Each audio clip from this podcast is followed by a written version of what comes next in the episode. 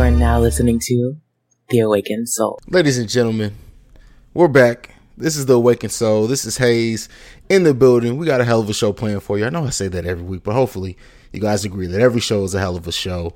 Um, I'm I, am i am excited to talk to you guys today. I'm excited for what this podcast is. Um, at the end of this podcast, I have the biggest interview I have ever and may will ever do on this podcast. It's it's an amazing and touching interview that I hope that a lot of people really understand. And I'm not overblowing this at all, at least not for me. It's just on a personal level. That interview was just it, it's touching. Um, but uh, just a couple house housekeeping issues. Um, I, I got a lot of feedback over the last week about the length of our podcast. While I can't always promise you that our podcasts are going to be short, I think this one's going to be on the shorter end. I will say that from now on in the description, I will start putting timestamps of when each segment starts and what is in that segment. That way, for example, if you don't necessarily like the Marvel talk, but you want to come and hear the Stay Woke segment or you want to hear the cipher, you know exactly where those start at. So you don't have to listen through the whole podcast necessarily if if because I can't promise you every week is going to be every segment is going to be something that everyone wants to hear. I do think you guys should all listen to it just because, you know, I mean, the, I'm entertaining. The people I have on are entertaining, but I can definitely understand. Especially, I think last week's podcast was like two hours. So, um, speaking of, I left the Easter egg at the end of last week's podcast. It was after, or in the middle of the ending song. Um, so a lot of people may have not got to hear that as a train passes by, but uh, you know, go back and listen to that one. It was the follow up to something else that happened earlier in the podcast. Um, anything else? Uh, I'm gonna get into a few things uh, in this podcast. The cipher, as I kind of hyped last week, is to be about Wu Tang Clan and their legacy. I got a very special guest, Billy Ray Valentine, on to talk about that one. Um, we also have uh, an interview with uh, someone who's doing a calendar provo- promoting uh, positive body image. And so you know it's a little different for the awakened soul but you know it's definitely some content there. And of course as i tend to do with everything we cracked it open and broke it down to almost a psychological level on a few different things. So even if you necessarily don't want to hear for the promotion of the calendar which you should because it's just a great calendar. The person that behind it is great and it has a good mind and uh, there's a good message behind that calendar. So definitely go out and support that once you hear that segment. I think you guys will agree. Um also you know as always, we have the Stay Woke segment, which I like. I don't really like warning you guys what the Stay Woke segment is going to be, but I like you guys to go into it kind of dry in a sense and just really find out what it's going to be and crack that open. Um, but you know, enough prep. Prep. No, I do have one more thing before we get into our, our music and actually start the actual podcast. Is um, I've been networking like crazy. Next week, I do have a guest from uh, the over- oversaturated podcast, uh, Mind of Ralph, Ralph, uh, they do good work over there. They're very kind of similar to what I do here, uh, as far as that they cover a lot of stuff. Now they don't do it all in one show, so their show can one week be about something in film and TV, the next week it could be about music, and they're intelligent guys. At some point, I want to have both of them on.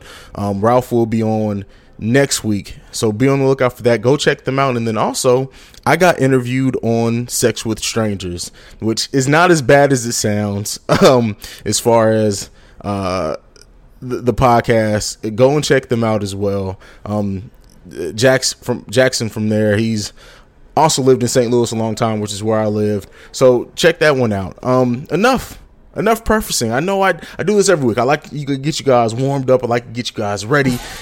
Hear my voice before I start just going off about something. This is the Awakened Soul. You guys gonna hear the wonderful intro music that we have, and on the side of that, we're gonna go off the rip with Hayes.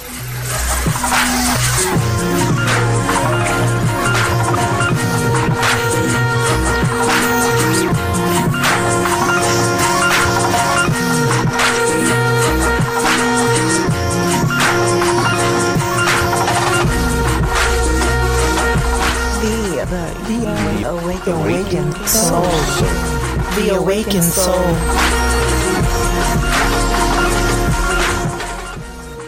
I just want to send uh, well wishes to anyone who's been affected, anyone who's had family affected by Hurricane Harvey. You know, thoughts and prayers goes out to everyone there. Um, you know, and this is this is is a time where us as people, as Americans, all need to come together. And you, you've seen some great pictures, some great photos, some great words, and just from celebrities and everyone who's who's been out here trying to help the victims of Hurricane Harvey. You know, I I unfortunately am not able to go down there and to do anything, but I have donated food, clothes, and money to that cause, and I I really would like everyone to donate a little something. I understand, yes, times can be hard. We all do have to take care of our own families, but I think this is this is a time where you need to let that humanity come through, and even if maybe if it makes it a little tougher on you for a week or so, you know, do something to help out those people who've been affected by that. I, I could never imagine being in that situation by myself, much less with kids in the family, and you know that it's it's just hard. And, and, and it and it definitely is saddening. And I wanted to start off this actual first segment of the show by mentioning that and you know uh, donate however you can. That that's all I can say. I, I can't stress that enough check the means that you're donating to because some things have come out about some misappropriation of funds and, and things not really getting channeled into where they need to go. So do your research on whatever organization that you decide to donate to, but definitely try to find a way to donate. I just I, I can't stress that enough. Um, to go from kind of a somber subject to subject that honestly just pissed me off. Lonzo Ball made comments that Nas is not real hip hop, and I'm paraphrasing it. This is not the exact quote. Um, but no one listens to Nas. Uh, I believe Migos and someone else he said are, are hip hop now. Everyone who listens to this podcast knows that I'm I'm the music guy. Like I love music. I, I, think you guys hear my passion in the cipher segment. Anytime I talk about music, definitely going to hear uh, someone who's probably even more passionate about music in the cipher segment today, but it's it's it's it's comments like that that that's the reason why I worry about our young people. Not in the sense that I get it. To to him, hip hop probably is that because that's what he's coming of, coming under. But to say that no one listens to Nas, you don't have to disrespect an older generation to like it, it just screams ignorance. And Nas of all people, it, it would have been different if he mentioned someone who like isn't one of the best to ever do it. Like it, you, you went right to the top. Um, and it's just it's just idiotic. And, and, you know like i said i don't give out awards for idiots or whatever but i am today. Lonzo ball i'm sorry but you are the stupid idiot! of the week in my book. And yeah i'm i'm sorry man. I i i, can't stress that enough. Like I, I i hope that someone close to lonzo ball gets him to really listen to some some true hip hop. And the thing is, is that I was on on Twitter. Uh, me, me, Michelle's, and Fame Black got into a conversation based off this. And uh, Fame, as always, you know, he's the voice almost of the millennials, even though he's not really a millennial. Um, made some points as far as generation and music changing and all that. And I get all that. Yes, music does it change, change and evolve, but is music really evolving? There? Like the rap game, is that an evolution? Is that a stagnation? Is that just something off to the left? Is that a is is it devolving? It's a lot to be said there, but like I like I said on Twitter, and I'm not really trying to attack any group here, is that art, emceeing, true music, and not just rap, is an art, and art is timeless. So it doesn't matter about generations. Like I can go back and listen to rap from before I was born, and still it elicits a feeling. It, it elicits thinking. And like I said, it's it's not about the sound necessarily. It's about the substance of the music for me at least. I don't care if you are a mumble rapper. I don't care if you rap fast. I don't care if if if you're flashy. It's it's more about okay, what is the substance in what either you're doing or your music is doing, and that's what attaches me to artists. And I think a lot of people are like that as well. So, you know, his comments I wanted to mention. I'm not going to go all the way into it because it's a whole mindset, the thing of breaking down the mindset in, in music between the mindset of music when I was coming up. It, it, it, that needs to honestly be its own segment, and maybe we will have that one day. And there, like I said, there's a lot to unpack there as with most things that we do on the Awakened Soul. But I definitely wanted to mention that because that is something that I had a little bit of an issue with, and I wanted to give out that stupid idiot award because that was just that was just idiotic comments, man. And he's young, so maybe we'll give him a pass. Hopefully, at some point, he he learns a little bit better from that. Um, the next thing that I wanted to mention, and it just kind of comes back to what I talked about last episode, and that was Colin Kaepernick. Um, the Cleveland Browns, you know, a lot of their players kneeled during the anthem. And then we got um, Daniel Nemeth um, told Fox News that taking a knee is disrespectful to the flag. Again, I'm paraphrasing here, and um, it's something that he was not going to be a part of. And so, what happened is that a lot of police officers, EMTs, public service people said that they were not going to hold the flag during Cleveland Browns games. Um, and so uh, this this came about after meetings reportedly from uh, city officials uh, who I guess all kind of banded together to talk about this and this and this is ultimately what happened. Uh, the Cleveland Browns franchise decided to now that they're going to use military personnel um, going forward, and you know they they did come out with a statement, which is more power to them because there's a lot of uh, of organizations who would not have really came out with the statement on this, and I'm going to read the statement uh, word for word. Is that as an organization, we have a profound respect for our country's national national anthem, flag, and the servicemen and servicewomen in the United States and abroad. We feel it is important for our team to join in this great tradition and special moment of recognition at the same time, we also respect the great liberties afforded by our country, including the freedom of personal expression.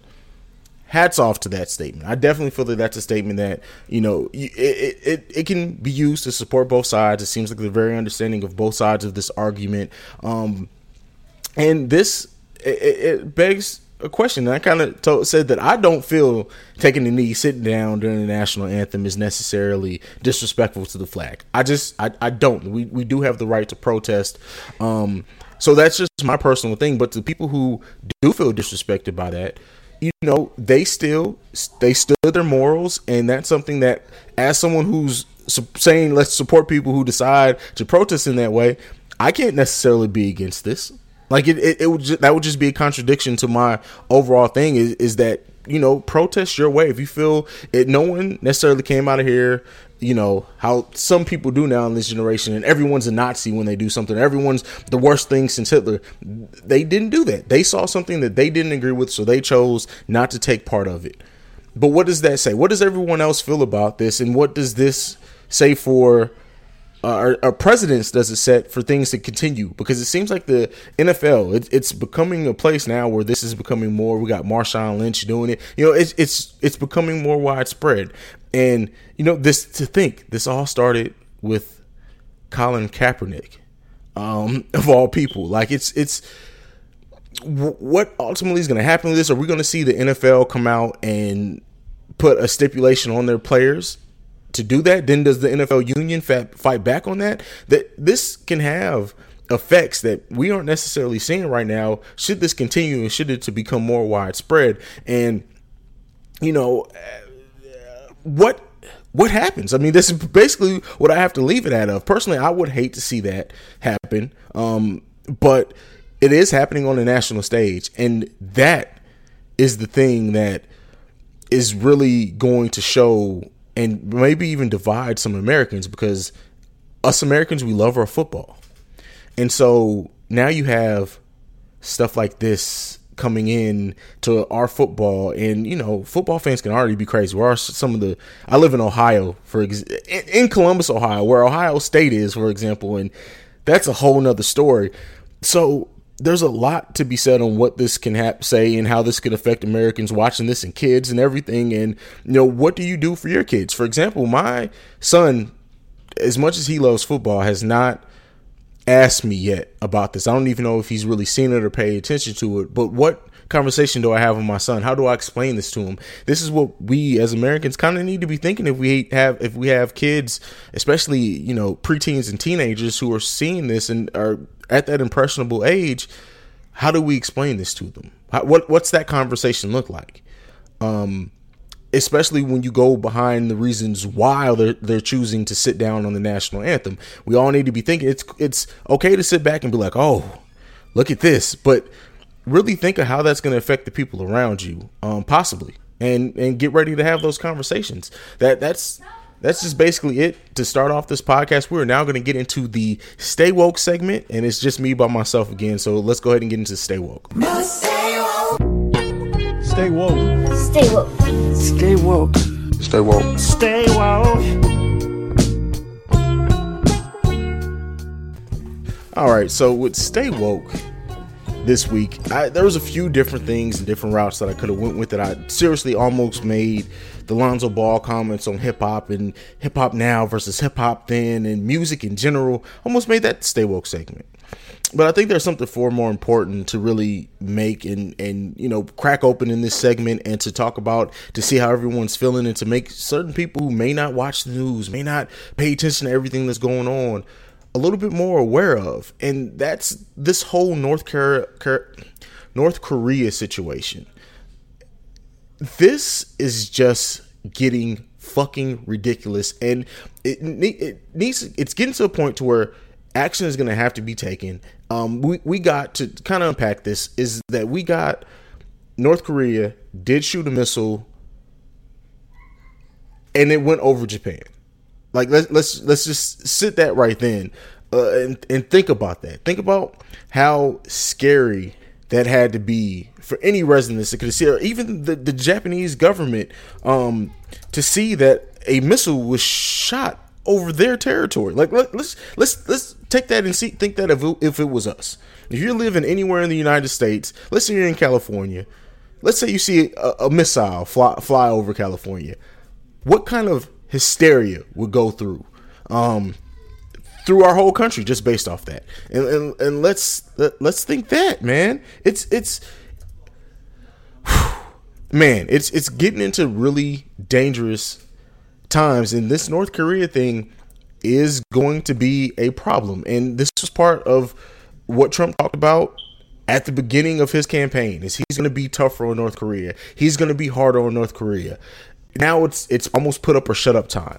Um to even before we even get into our president's comments. Let's, the European Union made a statement that they're ready to sharpen their policy and sanctions on North Korea. Um, I mean, come on now. We got North Korea doing nuclear testing. Let, let, let's just let's just think about how crazy this is. And I, I know you hear I, I kind of snickered there, and it's almost a laugh to keep from crying type thing because this shit is getting hundred percent real. Um, we get Trump condemning the test, saying that they're hostile and dangerous. Um, like, man, and I wish Bello. I started to reach out to Andrew Bello to, to, really for us to talk about this, but I, like I said, I didn't want to keep bringing him back for heavy stuff. Um, this is a, a potentially dangerous situation. Not potentially. Let, let me let's let me not even preface it by saying it's potentially dangerous. This is a dangerous situation. Um, you know, we get Trump having a meeting in the White House with the military leaders. Like North Korea, let's just like I, I know I mentioned at the top that they uh, it was a week or so ago that they shot a bomb over Japan, but they tested they detonated a hydrogen bomb. Like this this calls for military action. If anything called for military action, this is it. Like this, it's seriously repercussions that need to happen. And the thing is, is that what does that mean for us? What does it mean for our children, our cousins, our brothers, our sisters that may be serving that ultimately now may end up being sent away to war because of this? This is not only a threat for the United States, this can be a problem for the world. North Carolina is North Carolina. I don't know why I want to keep saying that. North Carolina is on my mind for some reason. Um, North Korea is a danger to the whole world because they're run by a madman. And I don't think that I think a lot of people hear about some of the actions and they they read some about it and they just think, "Oh, that's crazy. This bastard is crazy." But I don't think they really realize this man has killed his own family members to ensure that he stays in power. If if that's what he's willing to do there, what do you think he's willing to do to other nations and other countries? And you know, this this is and I'm I'm going to read some of Trump's um, tweets here that he that he sent out Sunday morning uh, today actually, and that is North Korea, North Korea has conducted a major nuclear test. Their words and actions continue to be very hostile and dangerous to the United States. North Korea is a rogue nation which has become a great threat and embarrassment to China, which is trying to help but with little success. Man, like it. there's so much to unpack there. It's ridiculous. And then we also get um, in in in the, in further statements is that um, Trump mentioned South South Korea and says that South Korea is finding, as I have told them, that their talk of appeasement with North Korea will not work. They only understand one thing. What do you think that one thing is? Is that one thing violence? Is it war? And what could this potentially mean to the way that we live our day to day lives? I, I fully believe, and this is where we're going to separate the, you know, even though I'm not a reporter, the talking about world news to going into my personal opinion. And my personal opinion is that unless there's some other way, unless somehow Trump or any other country or our combined allies find a way to go in and take out the leader of North Korea, we are going to go into some stage of war and that's that's not anything to take lightly. It's not anything to not be aware of and not kind of watch because even though some of you may not have family members in the military right now, as we've seen before and previously, if we go to war, I'm not saying anyone's going to be drafted. I don't think that that may ever really happen again, but people are going to be or feel the need to enlist and fight for our country. And while that brother of yours right now may be working his normal nine to five job, who's to say that once, if war is declared, he doesn't decide to enlist, or she, your sister, or like I said, your best friend? It could really be anybody. We can all lose someone. American lives can be lost, not just Americans. Like, uh, uh if these people are willing to detonate a nuclear weapon, like, let's just think what that what implication that could mean outside of just war. If they de- detonate a nuclear weapon on United States soil, again, I don't want to elicit fear in anyone, but if that were to happen, just imagine how that would change the course of history. How that would change just almost almost everything that we've come to to feel safe at being Americans.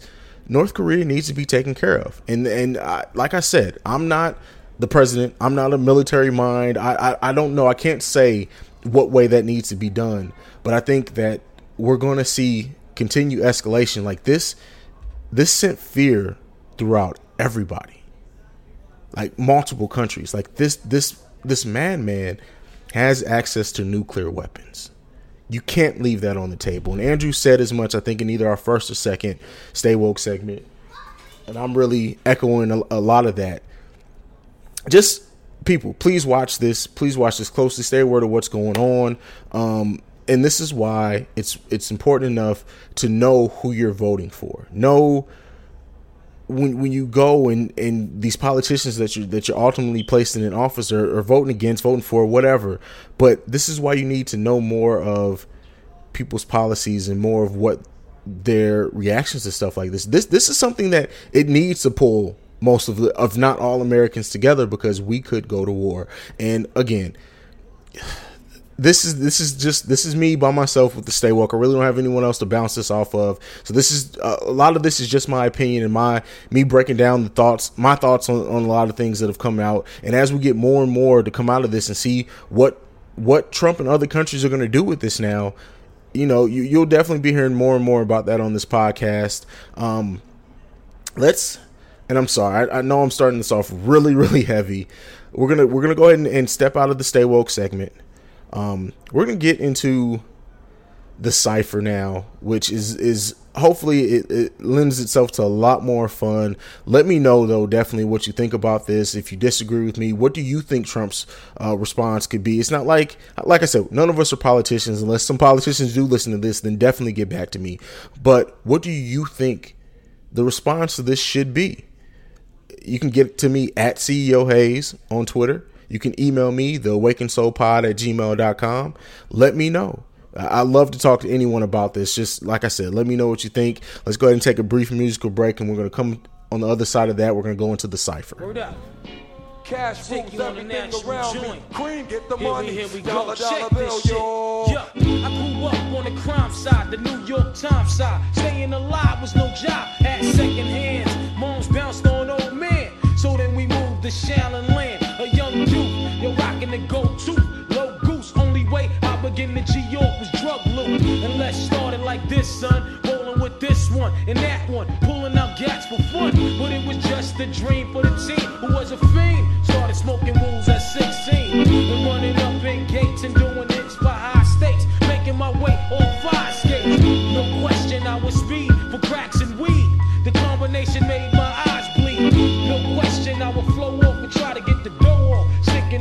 boys on ballboards. My life got no better. Same damn low sweater. Times is rough and tough like leather. Figured out I went the wrong route. So I got with a sick ass click and went all out. Ladies and gentlemen, listeners to the Awakened Soul podcast, this is the Cipher, and we're about to go ahead and step into it. But first, let me introduce my guest, someone who I've I've, I've been waiting to find a subject to bring him on because I want to. I'm, I'm a huge fan of his.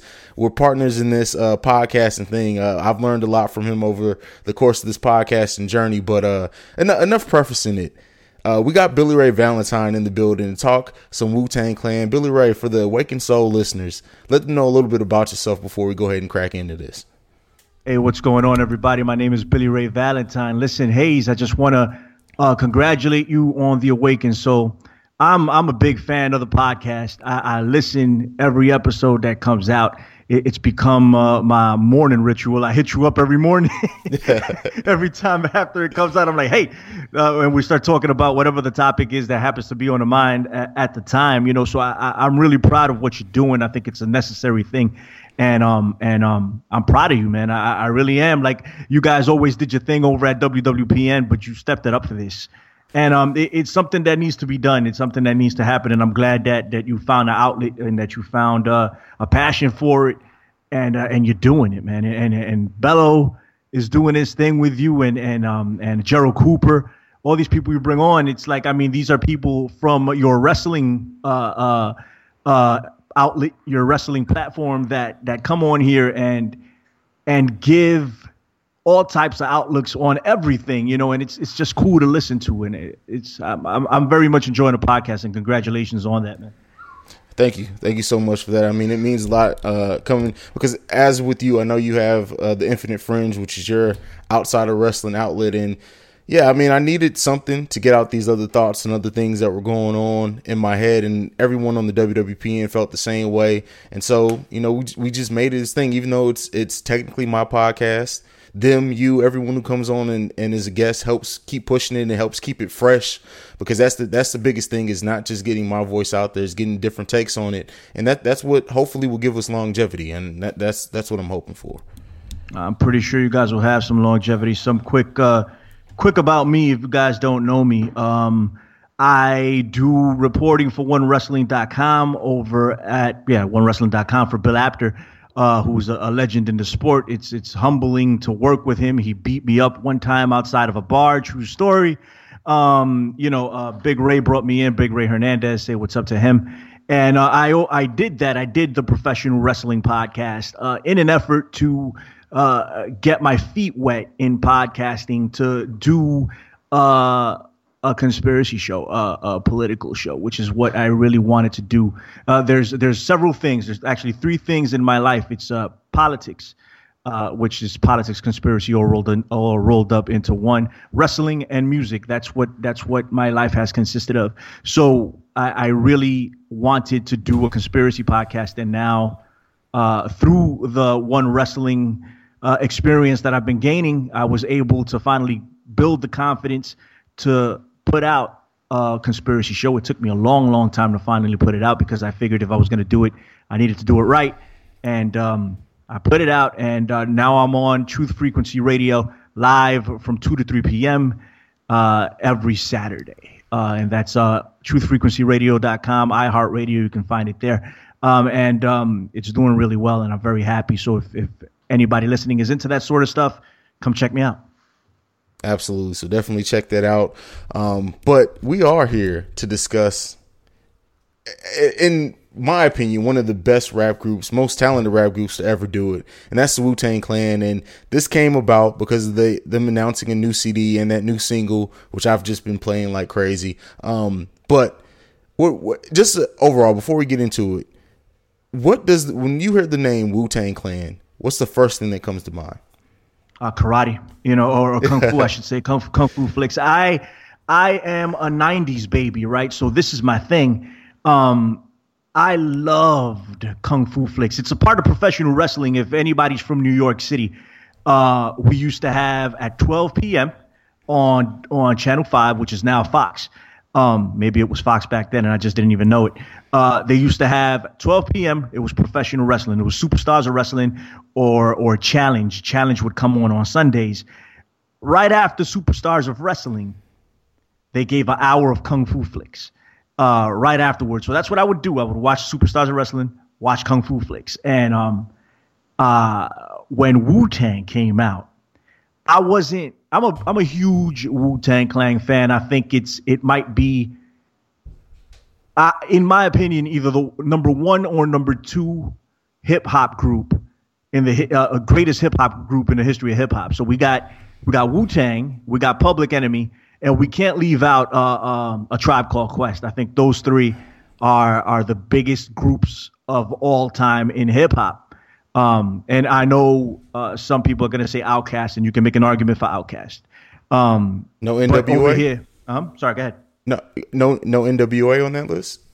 Um, not for me. Uh, I, I think as far as the most, you could put them in the top five, right? You could put NWA in the top five, in my opinion. But as far as the greatest, in my personal opinion, I mean, I'm a Wu Tang mark, so I'm gonna side for Wu Tang. It's it, plus they're from my neck of the woods. Uh, Public Enemy has to be the number one or number two. Uh, they they started a movement. Uh, I don't think NWA started a movement or Wu Tang Clan started a movement.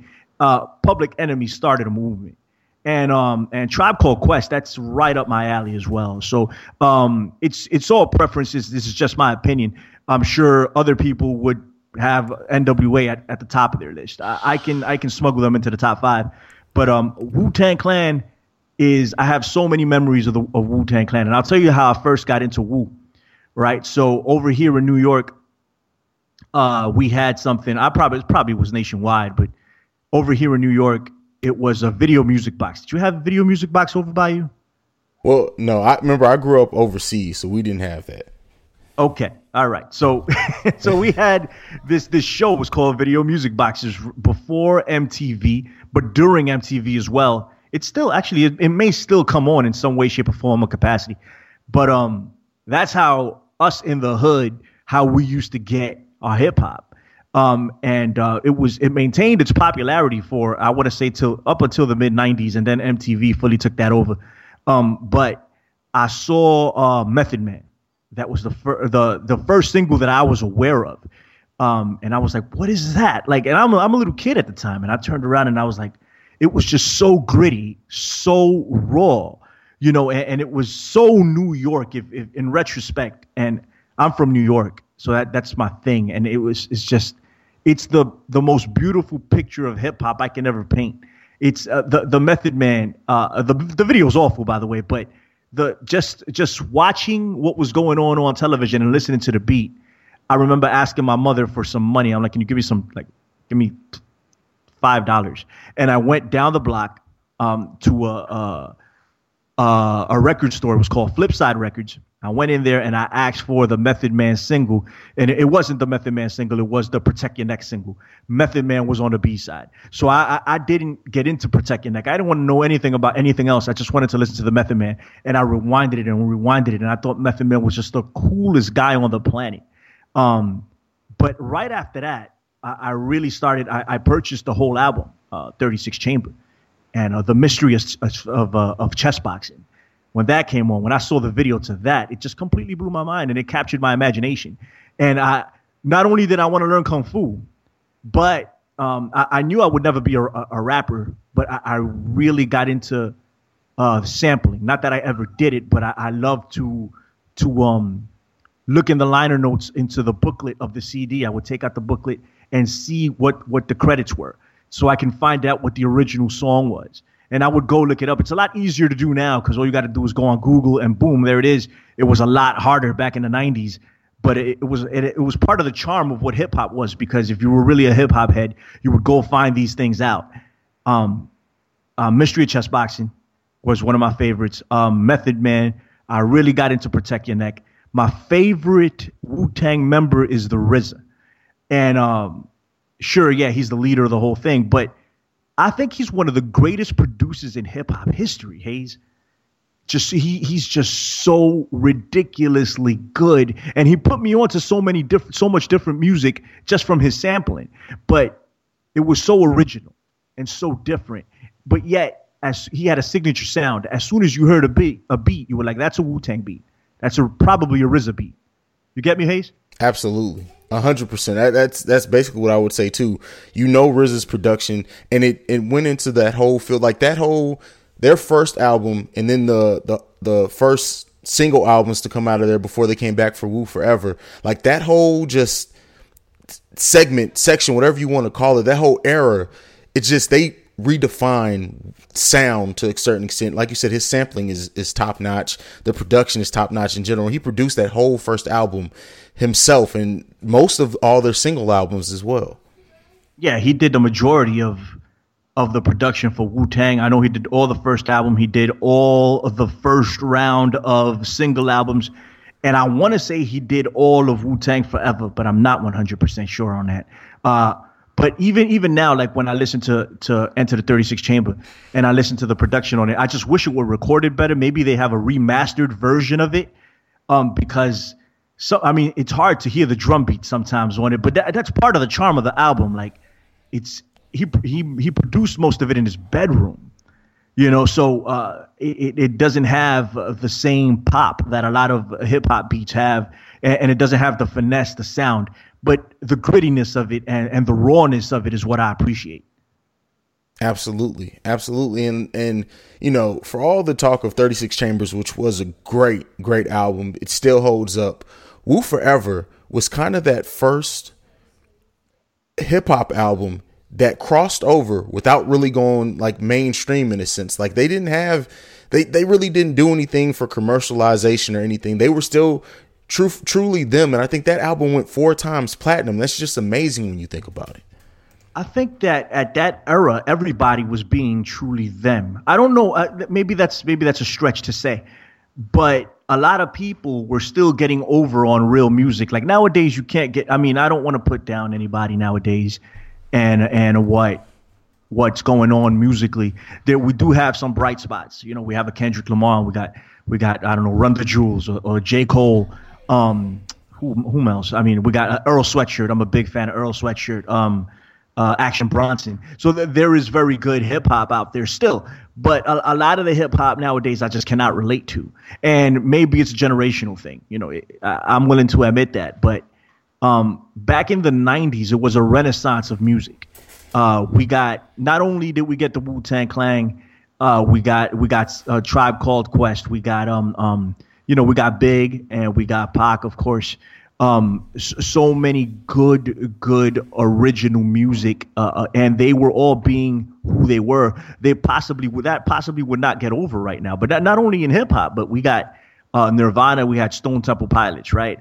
Um, Rage Against the Machine, who is the greatest rock band in the history of rock bands, in my personal opinion. And and I will debate anyone, anyone um, to the day I die that they are the greatest live rock band in the history of live music. If uh, I'm sorry, Haize, I'm pretty sure you've never seen Rage Against the Machine live, um, and you probably never will at this point because they hate each other. But um, dude, I saw Wu Tang Clan and Rage Against the Machine live at at at um, what is it? What's the name of the festival? Um, Rock the Bells here in in um in Randall's Island. It was a hip hop festival. Rakim was there. Cypress Hill. Public Enemy, Rage Against the Machine, Wu Tang Clan. So uh, Wu Tang opened up for Rage, and Rage just tore it down. I've never seen anything like it in my life. I know we're talking about Wu Tang. Uh, Wu Tang Live uh, isn't is it's great to see everyone together. And I never got to see Old Dirty Bastard along with them, so I guess I never got to see everyone together. But I saw everyone else together along with Old Dirty Bastard's son. So it, it kind of worked out that way. Redman was on stage with them too. And um, it's it's always great to see them that way. But as far as a live uh, uh, musical experience, I don't feel that hip hop provides that so much sometimes, unless they bring a live band with them. Uh, artists like Talib Kweli brings a live band with him. Uh, Mos Def, I saw Mos Def with a live band. Um, Snoop Dogg, I saw once with a live band, and it was phenomenal. You know, so I mean, I, I kind of need that uh, for a live musical experience. But back to Wu Tang, um, Wu Tang Forever. We had a Triumph, and I don't know about how it was around the world. I don't I don't know where you were at, how how you saw that, but here that was the only thing that mattered. You walked the streets of the Bronx, everybody had a Wu Tang shirt on. Everybody. I mean, everybody. I mean, all right, so you know you've made it when the Africans down the block are bootlegging your shirts. And that's what was going on. They were bootlegging Wu Tang shirts. Um, everybody was wearing a Wu Tang shirt. Everyone. It was the, it's one of the most iconic uh, symbols in entertainment. You know, a, a, period, period. Like it's, I have like three of them. Um, ben Hameen, my boy Ben Hameen, he has a, a Ben Hameen shirt with the Wu Tang uh, emblem on it. You know, you can go find that over at uh, what is it? Uh, ProWrestlingTees.com. Ben Hameen, uh, it's awesome. Uh, but yeah, you know, um, Triumph changed the game, and, and everybody was digging that video so much with the Killa Bees the album was a double LP, double LP, World Excited. What was that? That's Reunited. Uh, what's my other favorite track on that? I mean, there's so many favorite tracks, and it's what what, what else can I say about Wu Tang Clan, man? Come on, tell me something. I mean, you you hit the nail on the head. Like it's it's probably one of the only groups where legitimately every member of that group, ha- you can make an argument for being what top 20 maybe artists of all time like as far as hip hop like that just the way that they were all able to come together and towards the end of it, um, in the in the most recent years, their their um, their egos kind of got in the way, and you started hearing some bickering between uh, I think RZA and Raekwon specifically. But you know they were able to come together, and they they completely changed the game. Like when you heard a Wu Tang song, whatever, where you, whether you were because and I hate to date myself like this, but when um when when when Triumph came out, like we used to have dances in the teen center where I lived, and nice. when that album came on or that song tra- that track came on, everybody everybody. It wasn't even about just dancing, but everybody was out there. They were singing along with it. It, it, it there's a mood that comes on that you get into if you listen to a lot of Wu Tang, um, and it's it still holds off to this day. And you know, Triumph was was great, but my personal favorite on that album was uh, Cash Still Rules. Like I don't know why. If someone asked me to this day, why do you love that song so much? I can't really say why because there were better songs in the album, but it's just something about that record that has always stuck with me. Like I listen to it all the time, and uh, yeah, my, my son knows that for better or worse. He's 11. My son knows that that song all through and through when it comes on because that's how often I play it. I, I feel you. Sometimes uh, there's a track on there that that isn't exactly. I don't know. That's not the the single, but that's the one you end up loving the most. Uh, um, what, what can I? A clan in the front, right? In um in um on 36 Chambers. I dig that one a lot. There's a, there's a lot of them. There's there's a lot of them that I that I just dig. But um, you want to talk about uh, every member, and not every member of Wu Tang stuck out, but so many of them did, you know. And uh, uh, now, I mean, normally when there's a group that comes out, there's somebody that sticks out, one person, and he goes off solo, like NSYNC, right? They had Justin Timberlake, he's the biggest thing ever, and then everybody else falls to the wayside. There's not a lot of times where everybody in the group uh, has success, right? You had the Beatles that everybody in the group has had success or or the police, right? Everyone in the group they're they're they're considered like pioneers at what they do. They're considered classical musicians. You know, Sting, Andy Summers, Stewart Copeland. Um, you know, that there's a there's not too many bands like that. And Wu Tang, Wu Tang is that. You know, the RZA is a legendary producer. Um, the GZA, uh, one of the greatest hip hop albums of all time, Liquid Swords. But I mean, good lord, that that album is on par, in my opinion, with 36 Chambers. It's my favorite solo Wu Tang album. Um, Ghostface Killah is still doing it today. still doing it today, uh, and, and and at a ridiculously high level. He does not fall off. You know, uh, I mean, most recently when he got into the feud with Action Bronson, whom I really like, Action sounds like like Ghostface.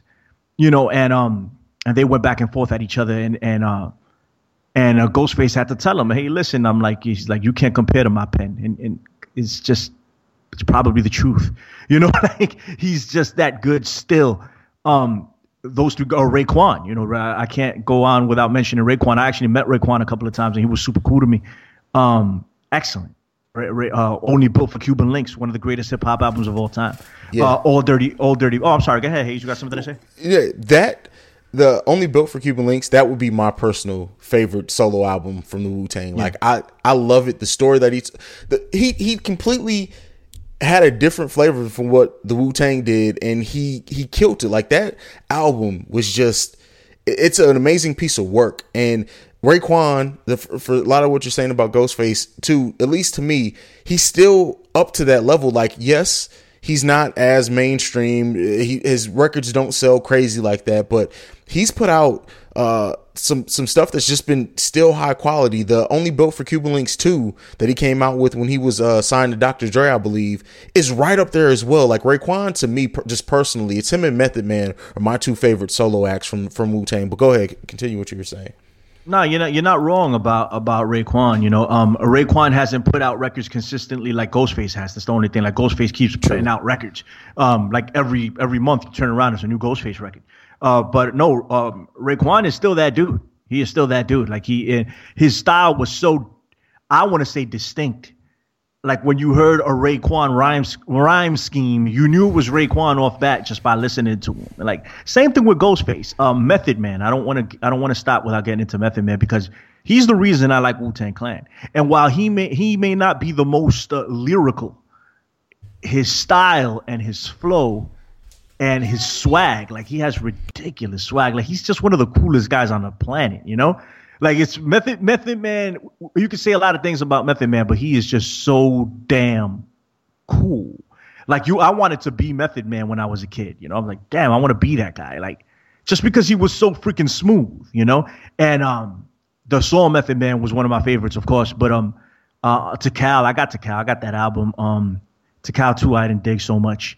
Um, and what he did with um with Redman, Blackout, and Blackout Two excellent. And if you want to go see a hyped hip hop live event, go see um, Method Man and Redman together because they tear it down every time. I saw them, I want to say in October of last year for the Masters of Ceremony. It was either October of last year or February of this year. I'm not 100%. Um, Masters of Ceremony, they headlined and they tore it down. Tore it down. They had the Barclays Center jumping. It was crazy. Um, I've seen them several times. I saw them at at uh, the PlayStation Theater here in uh, in Times Square. It used to be the Nokia Theater, um, and that's a really small room, and they tore that down. It's just anytime I get a chance to see uh, Red MF, I'm gonna do it. You guys should do the same because it's an excellent, excellent show. Redman is kind of an honorary Wu Tang member because he he hangs with them for so uh, so much, and they've done so many songs. He's pretty much an honorary Wu Tang member. But um, I loved Method Man too. Go ahead, Haize. Yeah, I mean, Method Man to me is is like he.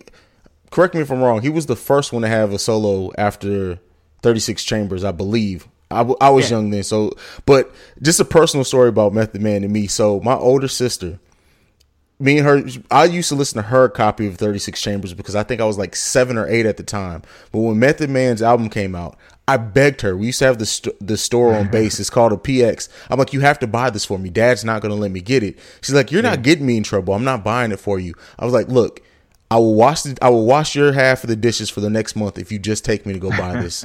she was like, okay. So then we listened to it as we're going back home. We're listening to it. She's like, you know what? You, you made a pretty good choice. I'm like, it's Wu Tang. She's like, yeah, I know, but I, I didn't know what to expect from Method Man.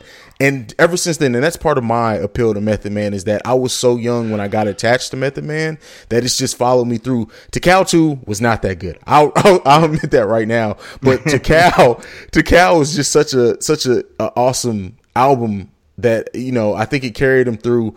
Um, Tical, oh, the prequel that that was okay as well. But you know, the, just that and what he's done on the actual Wu Tang albums too. Like you said, that Method Man song is one of the best ones on the album, and I think it's, it's one of the only ones that just has one member on it. And he was able to carry that through.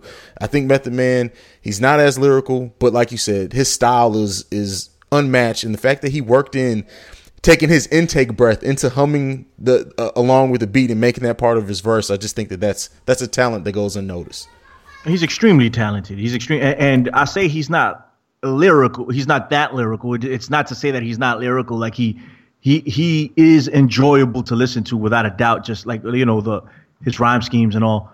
Uh, I, I, mean, as far as like the top notch uh, rappers, like he, I wouldn't put him among the top lyrical rappers, but uh, but as far as overall impact and um and legendary status, I mean, he was the breakout guy for from Wu Tang. Like when you saw Wu Tang, everybody knew Method Man. Everybody. Then there's like, okay, old dirty bastard, and then everybody else followed afterwards, and everybody else got noticed afterwards because of their solo efforts. Um, and I, I, don't, I don't even want to say that. Everybody else got noticed off of 36 Chambers, but Method Man was the the focal star. He was that guy. He was what what WWE wants Roman Reigns to be of Wu Tang. You know that that's who he was. He he was that star. He had the star factor from the beginning just looking at the guy, he's like, all right, that's the guy. And he had the breakout song. In my opinion, I, I think it's the best song on the album. I love, I love the entire album from top to bottom. You can make an argument that that's one of the top hip hop albums in the history of hip hop. Like I was arguing with some, not arguing, but having a, a discussion about what the top five um, hip hop albums of all time would be. And, you know, uh, we were tossing some around, and 36 Chambers came up you know, and some people don't feel like it's it should be there. I think it's without a doubt. I think it's a no brainer. You know, uh, what is it? Illmatic, 36 Chambers, uh, Fugees the score. I dig, and this is around my time, so um, you know that's just just to mention three, but um, it's just a classic, classic album.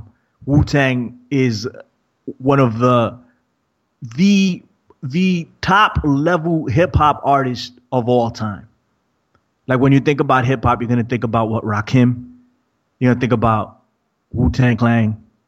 I, I want to say Public Enemy. You're gonna think about Big Pac and and as much as I, I hate to say it, Jay Z.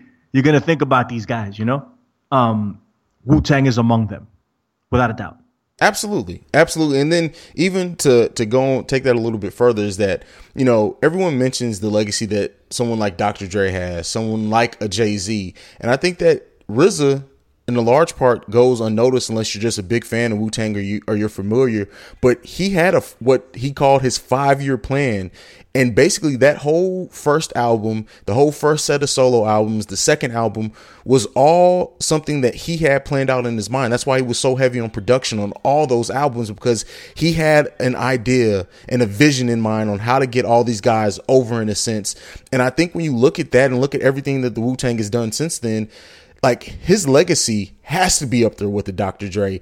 Maybe not because you just don't have some of the controversy that that you've had from from a Dr. Dre or, the the act like Eminem's looked at as one of the the best rappers ever, the Snoop Dogg, but RZA he's on that level to me for production and as well as just a plan. Like it's it's it's a lot to say about his dedication to getting his team to where where he got him to to be able to just sit down like look at the body of work that he produced in that in that three to five year stretch. It, some people don't have that over their whole career, and look at what he was able to do. I, I think without a doubt, um, the RZA is up there with a Dr. Dre, and I, I, didn't mention Dr. Dre. I didn't mention the Chronic. That's one of the greatest albums of all time too, uh, and 2001. Um, you know, like there's just great albums. What are you gonna say? And I, I don't want to sound like I'm not giving any love to the West Coast because uh, the West Coast Connection is one of my that first album is one of my favorite hip hop albums of all time. You want to talk about raw and uh, and just have you ever heard that Haize? Oh, of course I have. You want to talk about raw? Oh my God, Ice Cube and and oh man, I mean that that entire album was just so hard hitting. That was like hardcore hip hop. Um, we that that will never be duplicated. We don't have anything like that nowadays. It's just hip hop is soft at this point. But um, but yeah, like the the RZA is definitely in my opinion, one of the top five producers in hip hop history. So we got we got Dre, right? Mm-hmm. Um, we got the RZA, we got uh, Pete Rock, Um, I want to say Q-Tip, but uh, I want to say Q-Tip, but that's debatable. I think uh, the number one, the greatest hip hop producer of all time is DJ Premier. Um, uh, I I don't think he's ever going to be matched. Premier is just so damn good. Um, but yeah, I think uh, the RZA is amongst that crowd without hands down. I, my most recent, and it's been some time now. I think uh, when did Kanye West come out with uh, my my Deep Dark Fantasy? I forget when. It's 2005. I, I believe so. That sounds about right. When I I think he produced that track, right? My I think my my my soup my my deep. I forget the name of the song. Uh, anyway, the RZA produced that track, uh, and it's just so gorgeous. And I knew it off the bat. I remember I remember sitting at my job and one of my coworkers played it. Um, because uh, Kanye was that he's still that dude, but at that time everybody was anticipating this record, uh, and uh, and he played that track, my my super deep dark fantasy. I forget the name of it, and I just turned my head and I was like, that's a RZA beat, man. I'm like, that is a Wu Tang beat. And I'm like, can you find out who produced that for me? And they came on and looked for it, be like, yeah, it was the RZA. You know, cause it's just such a beautiful track. Can you get much higher? Just in case I'm I'm butchering the name, because I know I'm butchering the name. But that that's one of my favorite Kanye West um uh tracks. And it was produced by the RZA. The the RZA is just uh, timeless. He has his own signature sound. He was able to incorporate uh, kung fu flicks into his sound and and uh, one of the best at taking old R&B tracks from the 70s and flipping them into classic uh, uh, hip hop tracks uh, like um, Liquid Swords for instance man. Good lord man what a beautiful beautiful production. I just I, I can listen to the to the instrumental over and over again and just play it. Like so I, I I'm the type of guy that likes to buy instrumentals. I got all of Dre's instrumentals just because. And um, I do that for RZA. RZA came out with an album, The RZA Beats, um, and I, I, got all that stuff too, uh, just because that's that's just what I dig. Um, I'm a, I'm I'm just a massive fan of RZA. Who's your favorite Wu Tang uh, member? Um, Method Man, Method Man and Raekwon are kind of one and one one A to me in my in my opinion. What about you? All right. Yeah, RZA, bro. it's the RZA. I love the RZA. Um, I, I, I really, really grew to love uh, Ghostface Killah over time. Uh, Nutmeg, love that song. Um, it's that's one of my favorite. And, and the RZA didn't didn't produce that track, and I thought for the longest that he did, and he didn't. But it's a beautiful freaking track. Um, uh, who else? And, and Method Man, I gotta say, because I, I, um. I wanted to be him at one point, so I, I think I got to place him up there.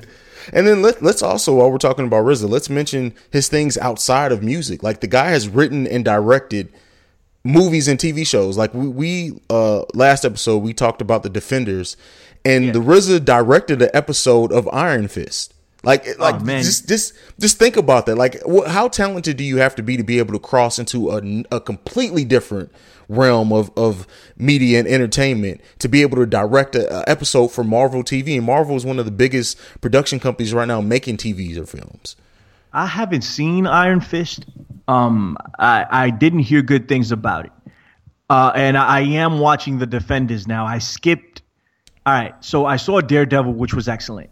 I skipped uh, Luke Cage, which I gotta watch. I, I don't want um, Cooper to get on my ass for it. um, so I, I gotta watch uh, Luke Cage after after your your review of it. I was like, all right, fine, I'll watch it. So I gotta make some time for that. I haven't seen uh, Jessica Jones, and I didn't watch Iron Fist. I skipped straight to the Defenders. I'm five episodes in. I haven't finished it yet, and um, not a big fan of of of uh, the Iron Fist character. I, I don't like this yeah. kid. Um, it is what it is.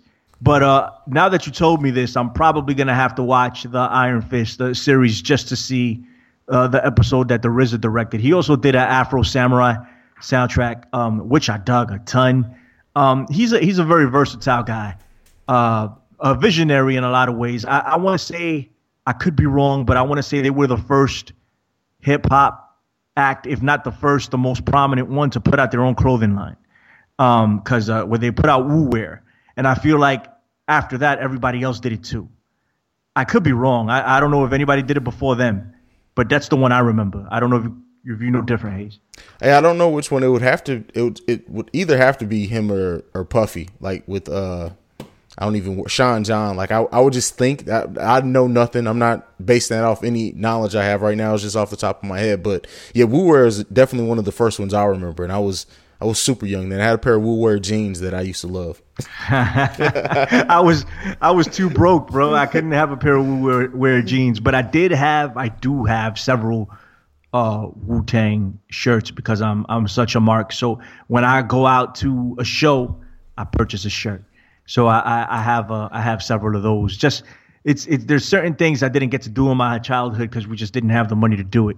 Um, and uh, Wu Tang was one of them. So when I finally got the money to go do things like that, I, I went and saw Wu Tang and I purchased shirts. Like I didn't get to see Hulk Hogan till I was in my twenties, and he was like my favorite wrestler at the time. And I took uh, my girlfriend, now my wife, and she came she came with me to Madison Square Garden so I could see Hulk Hogan. You know, I lost my mind. Like I was a little kid. I bought I bought the shirt. You know, so it's it's the same thing. I I had to enjoy everything after the fact. Um, but I'll take it. You know, so I I did buy some Wu Tang Clan shirts, but I didn't have anything else other than that. I completely understand that. Like Wu Tang is just yeah, I mean, look, we've just been sitting here talking over 30 minutes about Wu Tang, and we could probably honestly go about another hour if we really wanted to unpack everything that they've done individually and collectively um, over their careers. But, you know, to kind of bring this all home, I got two questions I want to ask you. The first one is How excited are you about the new Wu Tang album that's coming out? Well, you know what? I'm not ridiculously excited because uh, Wu Tang hasn't produced to the level that they had had before uh, in a long time. So I'm not I'm not ridiculously excited like I would normally be about something like this. Uh, I I don't even know if they should have put out. You know uh, what was it? Eight diagram or nine diagram? Or was it eight diagram? Nine diagram, I think. It was nine di. Well, whichever diagram it was, it wasn't good. Um, it was it wasn't a good album. It just wasn't a good album, and it was such a letdown for me because, and I'm a Wu Tang fan. I don't want to see I don't want to see them do badly. I, I don't, you know, and, and, it may not be badly for them, and it may not be bad for other fans. So I don't want to say badly, but um, for me, it just didn't strike that chord. So I'm I'm not I'm not super optimistic about this. Uh, plus, the Wu Tang that I love will never be recreated, not even by Wu Tang themselves. Uh, I think Wu Tang at this point, uh, at least in in previous incarnations of Wu Tang, they they lack uh, the that grittiness that they had before. They still maintain some of it, but they they lack they lack that that hunger. I mean, they're all super successful. You know, they all have so much money, and I don't want to speak for them. I'm just saying, to me, it's like they, it's not quite there anymore. You know. Oh yeah, but, it's, um, it's always hard to recapture that. Go ahead. Yeah, yeah. I I I hope it's good. I'm definitely gonna buy it because that's just what I do. So I'm, I'm definitely gonna buy it and I, and I'll listen to it. I haven't heard the first single, which you said you've heard. Is it good in your oh, opinion? Yeah. People say it's really good. It's like I said um, on the last episode, is that don't look at it for the old school Wu Tang. Look at it as this is an evolution of them, and uh, it's Meth Red and I think I think it's GZA. I think I think Genius is on it. I, don't quote me on that, but um, it's a very very good record. The production is amazing. Like that's what caught me in is that when you listen to the beat and i need to try to find the instrumental for it it's it's one that definitely draws you in and you and you know it's a wu-tang beat. I bet. I'm gonna go listen to that. Uh the kanye west track i was referring to is just dark fantasy. It's the first track off of that album is dark fantasy and that that um the RZA produced it um, I just had to throw that in there because I was butchering that name the entire time. Go ahead, Haize. No, okay. And so the second question, and, and I did warn you about this one. This is a new new way I'm going to end the cipher from now on. If you had to pick the top five songs, and I know it will probably be vast, but the top five to go on the track list of your life, what would they be? And and you, when you asked me this earlier today, because you did prep me for this, I was like, when I saw it, it's like, damn, um, because uh, like you, I, I, I, love music, right? And I've been to more shows than than than I can even count. I've seen so much live music; it's just my thing. Uh, an incarnation of me was in a band at one point, you know. So, um, I, I, I really, music is a large part of my life. So, to narrow it down to five, is really really tough and and I had never done anything like that before so I'm going through what I'm thinking as far as music and I'm like man I can't leave this out I can't leave that out so I, I came up with a list of like 15 but I'm only going to give you five in the interest of time right so all right um but I I also want to talk about real quick before we leave a couple of, of, of hip hop albums that I want to get out and talk about because they have the grittiness of, of 36 Chamber. But we'll do that in a second. So um I, I had all right. Um okay, okay, okay. So Prince, uh When Doves Cry. Love that track. It's it's probably my I, I can't say I don't have a favorite, but if I had to pick, this would be one of them, Prince When Doves Cry. Um I remember it when I was I mean, I, I was as fresh out of the womb, man. I think I was four years old when this came out, man. And, and uh, dude, I, I, I can, I love Prince. That's one of the greatest albums of all time. Is the Purple Rain album? Nine tracks of fire, you know. And uh, and uh, when Doves Cry, is just one of the greatest tracks of all time. No bass line, no bass line. It's what else can you say about it? Uh, love that track. Uh, Radiohead uh, one of my favorite bands. I've seen them so many times. Uh, Fake Plastic Trees. Something about that song um, just touches my soul. Um, I don't know if you're familiar, Haize. I'm sure you are because you're pretty well rounded when it comes to music. But um, Jesus, man, I, I love Radiohead, one of the best live bands I've ever seen, and and they still put out albums consistently at a very high level. But Fake Plastic Trees um, was off of their second album, The Bends, and um, it moves me. That song moves me. Live performances of that song are magical. Um, let's see. I want to give a big shout out to El Gran Combo de Puerto Rico. This is uh, a salsa music, but it's all right. So for those of you who don't know El Gran Combo, they're the equivalent of Earth, Wind, and Fire for for the Latin community.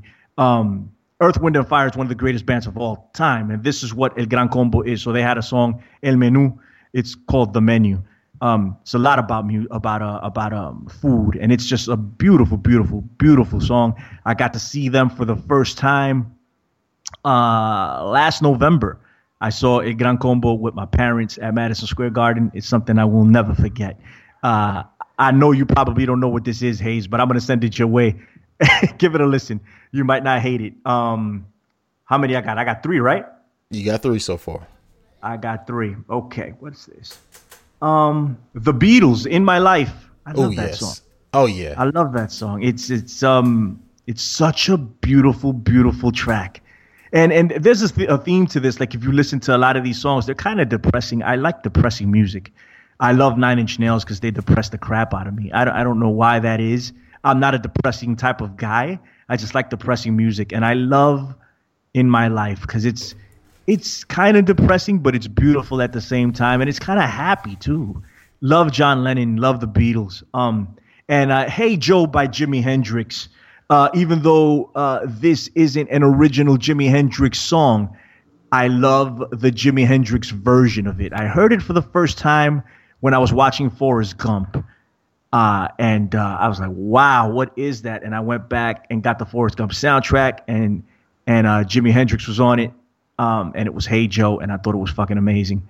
And um, I went back and got Jimi Hendrix after that, and got into Jimi Hendrix. So there you go. That's five. I could go on and on and on and on, but that's yeah, five. I mean, yeah. There's th- that question could almost be its own segment by itself when you, if you ask somebody something like that. Um, yeah, but definitely send me send me that song you you were talking about because I, I haven't heard it before, but I'm open to all types of music, as you know. Um, Yeah. Johnny Cash is probably one of my favorite artists of all time, and at some point I'm going to talk about him on this podcast. Um, but thank you for that. And so there was um there was a few albums you wanted to shout out before we go ahead and and uh Oh man, yeah, yeah, yeah. Thanks, Haize. Thanks for the opportunity, man. Uh, all right. So I love Johnny Cash too. I got into Johnny Cash way later though. Like as a grown man, I started getting into more stuff, and that, that's why I like Johnny Cash now. Um, uh, I don't know if you're familiar with um, with uh, Jedi Mind Tricks. Uh, Violent by Design. It's the first album, Jedi Mind Tricks. It's an underground hip hop band. Do you know them? I do. I know Jedi Mind Tricks. Not extensively, but I have heard some of their music. Well, all you need to do is listen to the first album. It recaptures that grittiness of of a 36 chamber of just raw music. And Vinnie Paz is one of the best, uh, one of my favorite lyricists. Just so freaking good. just a just a good good um good album, and of course specifics. And I sent that to you um earlier, I think last week. That's I I was digging through the crates and I found specifics. Like I, you had to go deep to dig for this hip hop group specifics. It's called. They're from Canada. Um, and this guy is just, they're just so slept on. It's incredible. His name is Think Twice. He's one of the greatest producers I've ever heard. Uh, and I, I'm not exaggerating when I say that. I, I just dig that so much. I got they only have two albums out. They're on iTunes. Go get them. Um, if you're a hip hop fan, like I mean a hardcore 90s hip hop fan, you're gonna like this album. That's it. Haize. Haize. Haize is gone. Or I'm gone. No, I'm sorry about that. I had some internet connection issues. Go ahead. That's it, bro. I'm good. I, I I think I finished up. Unless you missed something. No, no, I didn't miss anything. Uh, but yeah, so Billy Ray, as always, man, you you already know we're podcast brethren. You know how much I appreciate just your help throughout all my my ventures and the motivation and everything. But as we're going and get ready to leave, again, tell the people where they can find you and listen to the Infinite Fringe and the PW Hustle. Hey, thank you for uh, allowing me to be on your show. I really, I really dig the show, and I'm, I'm glad I could be on. And I would love to be on any other time that you can have me. If the schedule works, I'm there. Um, um, you can find me over at uh, Obi Wan. You know me on Twitter. Um, I'm not a very active Twitter guy, but um, I do log on at least uh, twice or three times a week, man. So if you want to hit me up, hit me up there. Um, you can also catch me over at hackerhameen.podbean.com. We do a little show called the PW Hustle. It's not regular, but uh, when we do do it, it's fun, along with A-Track Brown and the Professor Chabelo Vela Cruz. Go check that out. Um, I also uh, do work for Bill Apter over at OneWrestling.com. You can go check that out. We pretty much predict every WWE pay-per-view. Um, so go check that. And, of course, the Infinite Fringe, which is my baby. Um, over at Truth Frequency Radio.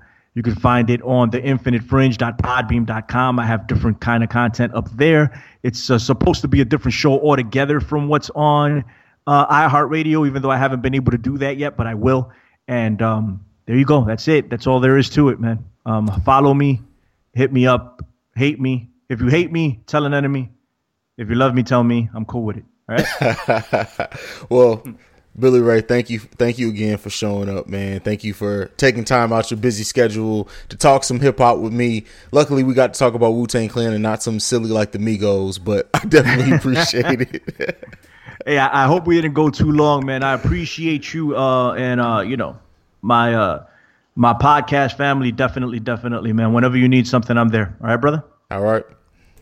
Shout out to the one and only Billy Ray Valentine no one does it like Billy Ray Valentine does. Like, I respect that man so much. Not just on even like this podcast and shit is just an aside to that. Like, the more I've gotten to know that guy, the more I've gotten to talk to him, picked his brain, just the whole way he breaks stuff down, and he's destined to do great things. Like, and I don't, I you rarely hear me say that about anyone. Like, I, I keep what we talk about on podcasts to kind of keep it on topical or what I know about them. But um, Billy Ray, um, if it's not him, he's gonna touch somebody who's gonna do something huge. Like it, it's gonna be direct correlation. I, I, that guy, he's just he's one of the best people to talk to. One of the smartest people I've seriously have ever talked to. Uh, check out this podcast, The Infinite Fringe. Anyone who likes uh, rep pro wrestling, check him out on the PW Hustle but you know, to get back, we we are getting ready to get into. Uh, that was a great cipher, by the way. We're getting ready to get into an interview. Um, I don't really have a name for it because it's not necessarily a segment, but we're going to get into some more music. On the other side of that, we're going to have I, this is CEO's first actual interview. Um, but we got, like I said, the biggest interview of my life is at the very end of the show. But this next one is uh, definitely a, a, important interview to have. It, it's it started off as being one about a calendar that someone wanted to promote, but it, it grew into uh, there's part of, of that conversation that is much larger than that. So definitely check that out.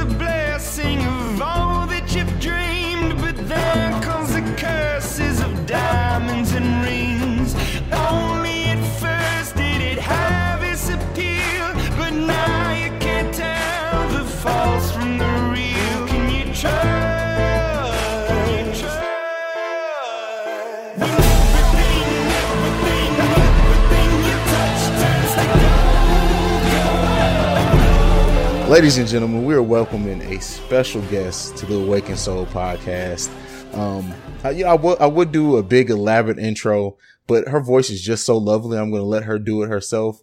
How are you doing today? I am well, thank you. How are you? I'm doing all right. And tell the the listeners a who you are, and then tell them a little bit about yourself.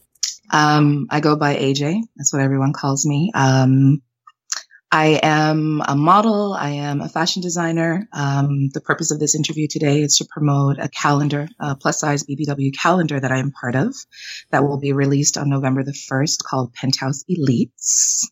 That is why we're here. That is why we're here. So, um, how'd you, how, how long have you been in modeling? Um, honestly, it's kind of weird. Uh, I was a model up until, sorry, from 2004 to 2009. And then um, I launched my business. As I mentioned, I'm a designer. So I kind of um, put my energy and focus into that and stopped um, modeling for a number of years until recently.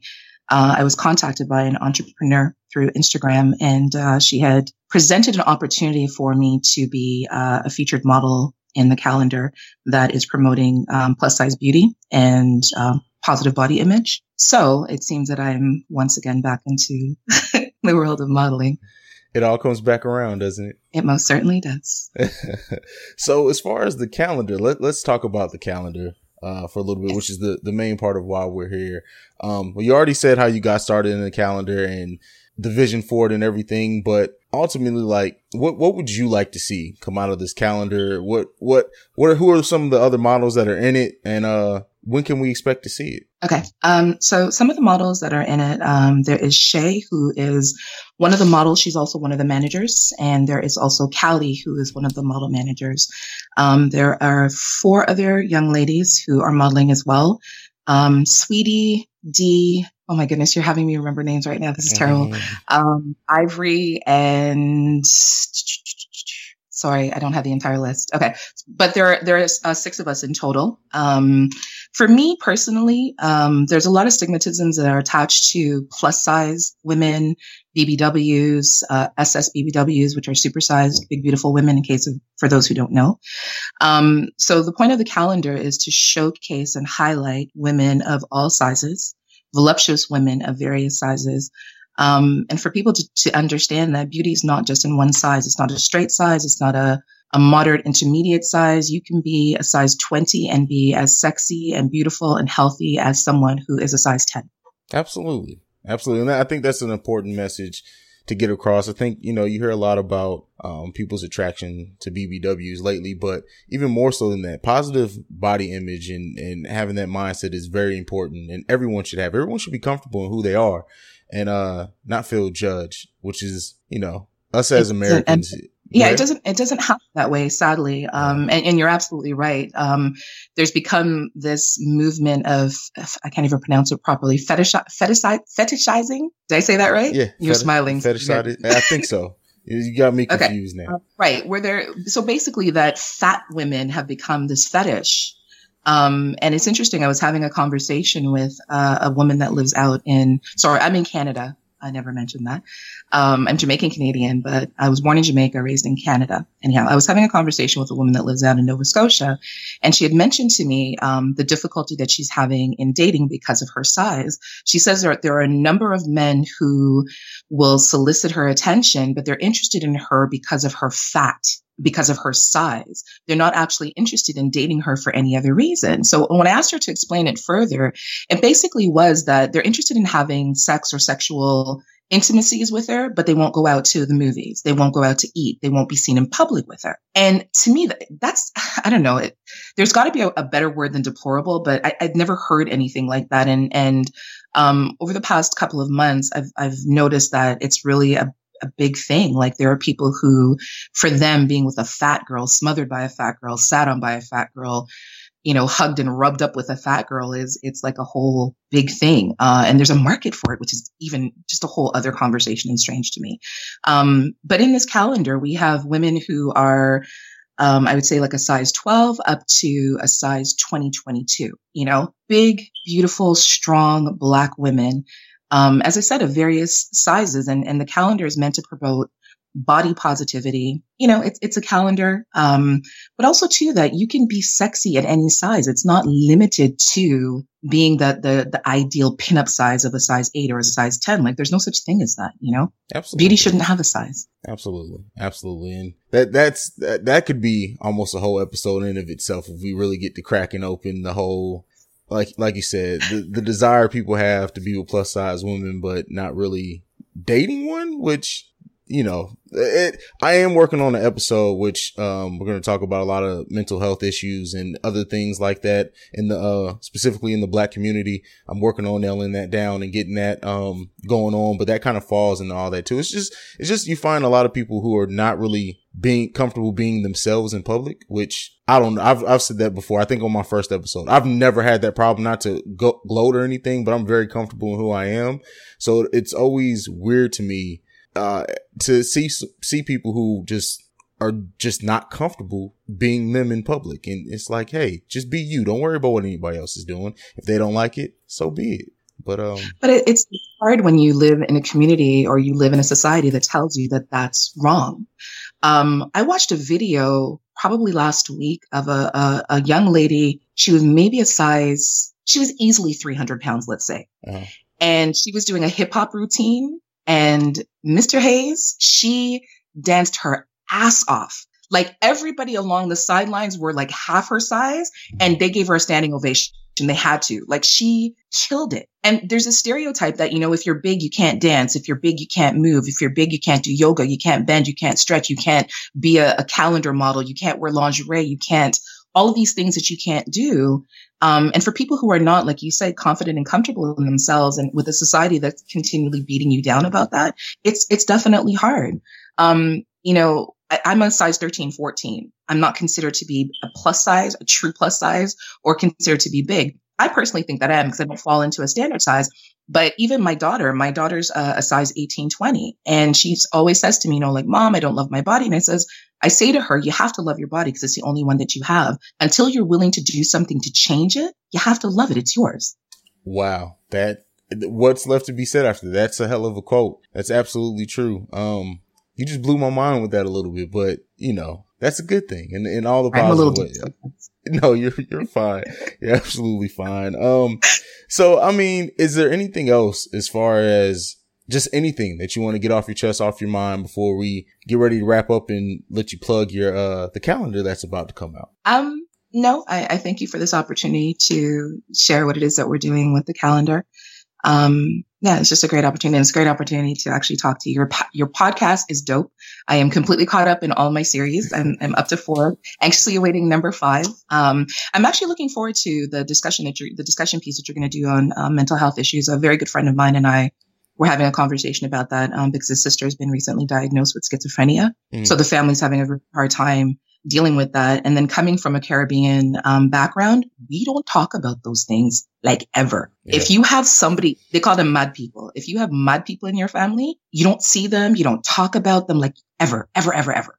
So I'm actually excited and really looking forward to this particular podcast. It's going to be coming up about mental health issues. Oh, thank but you. But outside that, Go ahead. No, I was just gonna say that. I mean, that that's when I when I started this podcast. It's I mean, look at the title. It's the Awakened Soul, and people take that title and automatically think, oh, he's jumping on the Stay Woke bandwagon. And it's not just about that. It is truly about you know awakening something in your soul as far as like whether it's things you may not have realized about yourself, things you may not have realized about other people. It's it's all about like I said, I've, i say it almost on every episode, it's provoking thought and conversation. It's taking something deeper and it's deeper than surface level. It's at the soul level. And, and people don't realize that. And my pastor has a saying that I say all the time. And, you know, people who aren't really spiritual don't get it, but you're not really dealing necessarily with people or bodies or, or whatever.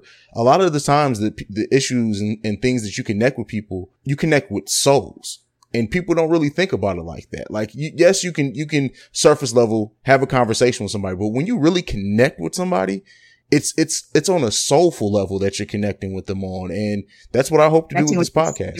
Their energy. You're connecting with their spirit and their energy. I, I completely agree with that. It's like when you say to somebody, like, I'm not really feeling that person's energy or I'm not really feeling that person's spirit. Like people think it's like it's some sort of like voodoo, hoodoo, whatever, but it's not. Like we are all comprised of energy. We all have a soul. Like there are some people that you immediately connect with, some people that you have to kind of work your way around to an understanding of them to get to that point. And then some people just based on their energy, based on their spirit, based on their soul, you will never connect with them. And and that's a good thing. It wards you off sometimes of bad things and evil. People just don't always pay attention to it. Exactly. And, and also like part of what I want to do this podcast is I want people, when I say I want to generate conversation, I don't mean just I want people who agree with me to reach out to me and say, Oh yeah, I like what you talked about in this. I want people who fundamentally, if you disagree with something that I said on the podcast, reach out and talk to me. That's where the growth is because I can walk away learning something from someone who disagrees with me and hopefully they walk away with a different understanding as well. And that's where you get growth from. And a lot of people, they don't, they don't understand. I think we live in a society now where everybody wants to pack off into people who think and do the same things they do. And anyone who doesn't do that is automatically wrong or, or, you know, they, they kind of shun away from that. Let's embrace our differences because that's what's going to ultimately make us better people. So that's just my mindset. But, you know, everyone who doesn't think like that. I'm, I'm weird. I've been told. So it is what it is there. Absolutely you are. but all right, as we get ready to close, just one more time, tell the people where they can find you and they can also uh, find the calendar and, and reach out and, and support what you guys have going on there. Okay. Um, so I am on Instagram as badass underscore Jones underscore. The managers of the calendar are at Shay da Dollface, S H A Y Y D A D O L L F A C E, and then Cali underscore original 316. Um, there's information that's listed on any of the models pages in terms of how you can purchase a calendar.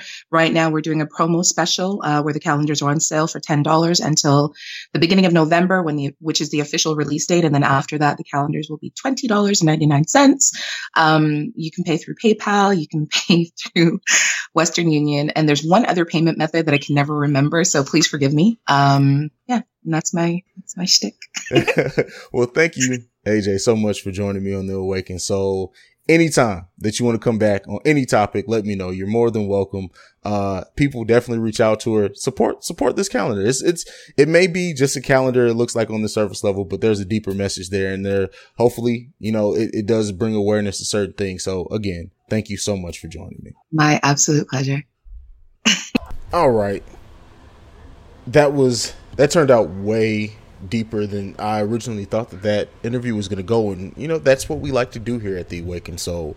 Um, we're getting ready to get into our last segment for today. Like I said, this is by far the biggest interview I have ever done in my life. It's one of the most important ones. I've hyped this up since the beginning of the show. You guys will see why. It's going uh it's going to be fairly short interview only about 10 minutes. Uh, we're gonna go ahead as i you know I, I, love introducing as much music as i can on this podcast. We're gonna go ahead and get into some music. On the other side of that it's Haize's biggest interview ever. I hope you grow up to become that everything you can be. That's all I wanted for you, young and like father, like son. But in the end, I hope you only turn out better than me. I hope you know I love you, young and like father, like son. My little man, your think it's coming, coming. Your day is coming. I tell you, and when they come, just keep it running running, just keep it running. They say every time somebody die, a child is born. So I thank the nigga who gave his life for the birth of my son. Listeners of the Awakened Soul, we have a very special interview for you guys today. Um, today I'm going to be interviewing someone who's very close to me. His name is Xavier. Xavier, say hello to the people. What's up? And tell the people who you are to me. Well, I'm a my, I'm a son of his. exactly. This is my 11 year old son, Xavier. Zay. Yeah.